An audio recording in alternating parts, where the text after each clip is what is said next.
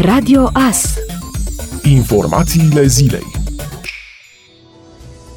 Tribunalul București a respins marți ca nefondată o nouă cerere a fostului președinte al PSD Liviu Dragnea, prin care a solicitat să fie eliberat din închisoare pe motiv că este deținut ilegal. Conform Ager Press, decizia nu este definitivă. Este vorba despre o contestație la executare depusă de Liviu Dragnea, care a invocat un recurs în drept intitulat Habeas Corpus, o lege cu caracter constituțional promulgată în anul 1679 de către Parlamentul englez, prin care se garantează libertatea persoanei. În cererea depusă în instanță, avocații susțin că Liviu Dragnea este deținut ilegal în penitenciar, deoarece completul de trei judecători de la înalta curte care l-a condamnat nu era specializat să judece fapte de corupție. Avocații invocă astfel o decizie a Curții Constituționale din octombrie 2019. Inițial, Dragnea a introdus acțiunea la Tribunalul București, instanță care a trimis dosarul la înalta curte, pe motiv că nu are competență în acest acest caz. Ulterior, judecătorii instanței supreme au retrimis cauza la tribunal. În luna februarie, Liviu Dragnea s-a arătat deranjat de faptul că tribunalul vrea să mute procesul la altă instanță.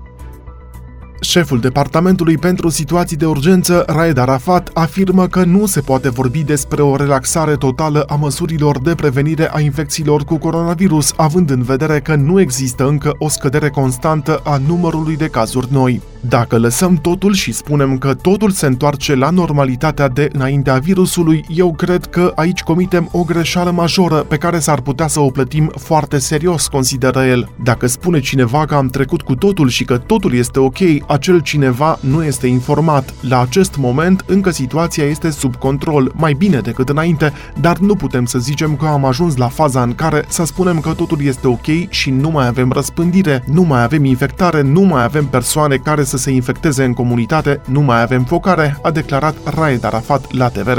Arafat a spus că încă sunt focare în mai multe județe, fie la azile de bătrâni, fie în zone industriale, fie în serviciile medicale. El a spus că mai sunt 5-6 zile în care se evaluează efectele relaxării de până acum. Arafat a menționat că măsurile care vor intra în vigoare vor ține cont de evoluția până la sfârșitul acestei săptămâni. El a explicat că trebuie văzut cum se vor implementa măsurile care rămân în vigoare după 15 iunie. Întrebat dacă este de acord cu prelungirea stării de alertă pentru 30 de zile, Arafat a răspuns, poate că este o soluție normală în situația în care nu am încheiat încă problema acestei epidemii și acestui virus. Eu sunt convins că într-un final, când se vor pune toate datele pe masă, lumea va înțelege că lucrurile lucrurile încă nu s-au terminat. Eu nu cred că încă am terminat. El a spus că din punctul său de vedere trebuie să continuăm cu o modalitate de a putea coordona și lua măsuri.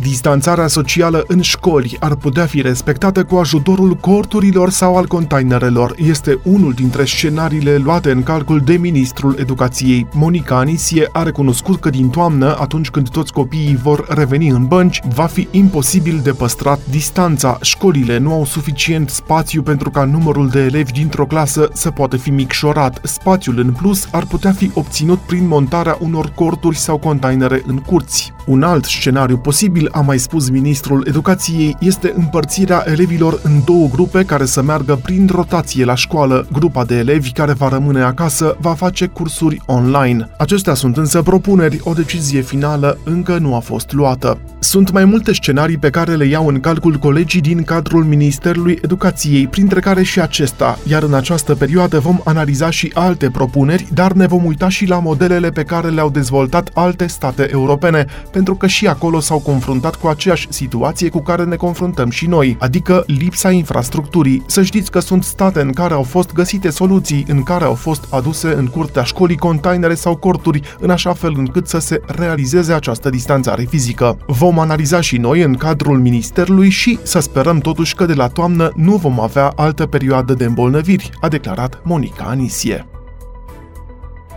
Activiștii pentru mediu avertizează că pandemia de coronavirus duce la o creștere masivă a poluării oceanelor, accentuând problema deșeurilor din plastic aruncate în apă, una care deja amenință viața marină de ceva vreme, relatează The Guardian. Măști sanitare plutind în apă, precum meduzele și mănuși de latex pe fundul oceanului, așa arată poluarea oceanelor din perioada pandemiei. O organizație franceză non-profit, ai cărei activiști se ocupă de adunarea deșeurilor și resturilor aruncate pe coasta de Azov, cazuri au început să avertizeze asupra comportamentului oamenilor în ceea ce privește aruncarea măștilor și altor astfel de consumabile. În apă au fost descoperite o mulțime de măști, sticle goale de dezinfectant de mâini și mănuși de latex, toate acestea combinate cu deșeurile pe care oamenii le aruncau și înainte în mare, pahare de unică folosință sau alte obiecte din plastic sau aluminiu. Deși cantitatea de deșeuri nu era enormă, descoperirea acestor noi forme de poluare produce temeri că în epoca aceasta COVID-19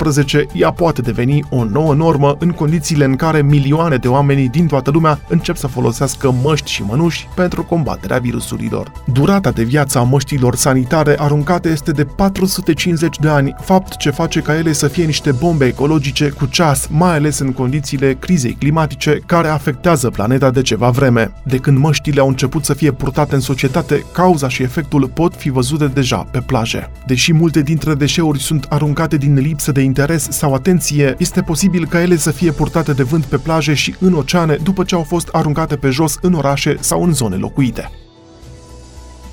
Premierul Ludovic Orban și reprezentanți ai Asociației Societăților Financiare din România au discutat despre introducerea unui mecanism de finanțare complementar programului IMM Invest. Mecanismul de finanțare are ca obiectiv sprijinirea companiilor pentru a obține finanțare în vederea achiziționării de echipamente și utilaje necesare activității. Potrivit unei postări pe pagina de Facebook a guvernului, consultările s-au purtat pe marginea instrumentelor necesare pentru asigurarea lichidităților financiare financiare de care au nevoie companiile pentru relansarea economiei. Discuțiile s-au concentrat asupra introducerii unui mecanism de finanțare complementar programului IMM Invest. Obiectivul acestui nou mecanism este sprijinirea companiilor pentru a obține, în condiții avantajoase, finanțare pentru achiziționarea de echipamente și utilaje necesare activității. Domeniile avute în vedere sunt IT, cercetare, dezvoltare, agricultură, silvicultură și pescuit, construcții, industria prelucrătoare, cu excepția producției de alcool și tutun, sănătate și asistență socială. Consultările vor continua în perspectiva definitivării acestui mecanism de finanțare, se arată în postare. La întâlnire alături de premier au mai participat ministrul finanțelor Florin Câțu și șeful cancelariei prim-ministrului Ionel Dancă.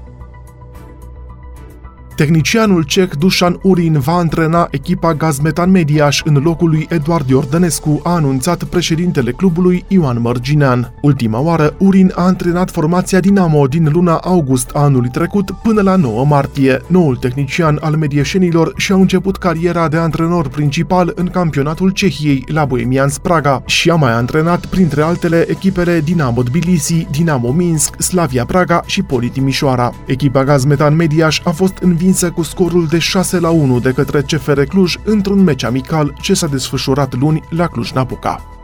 Ascultați Radio Astărnăveni 107 cu 1 FM și online pe tvas.ro.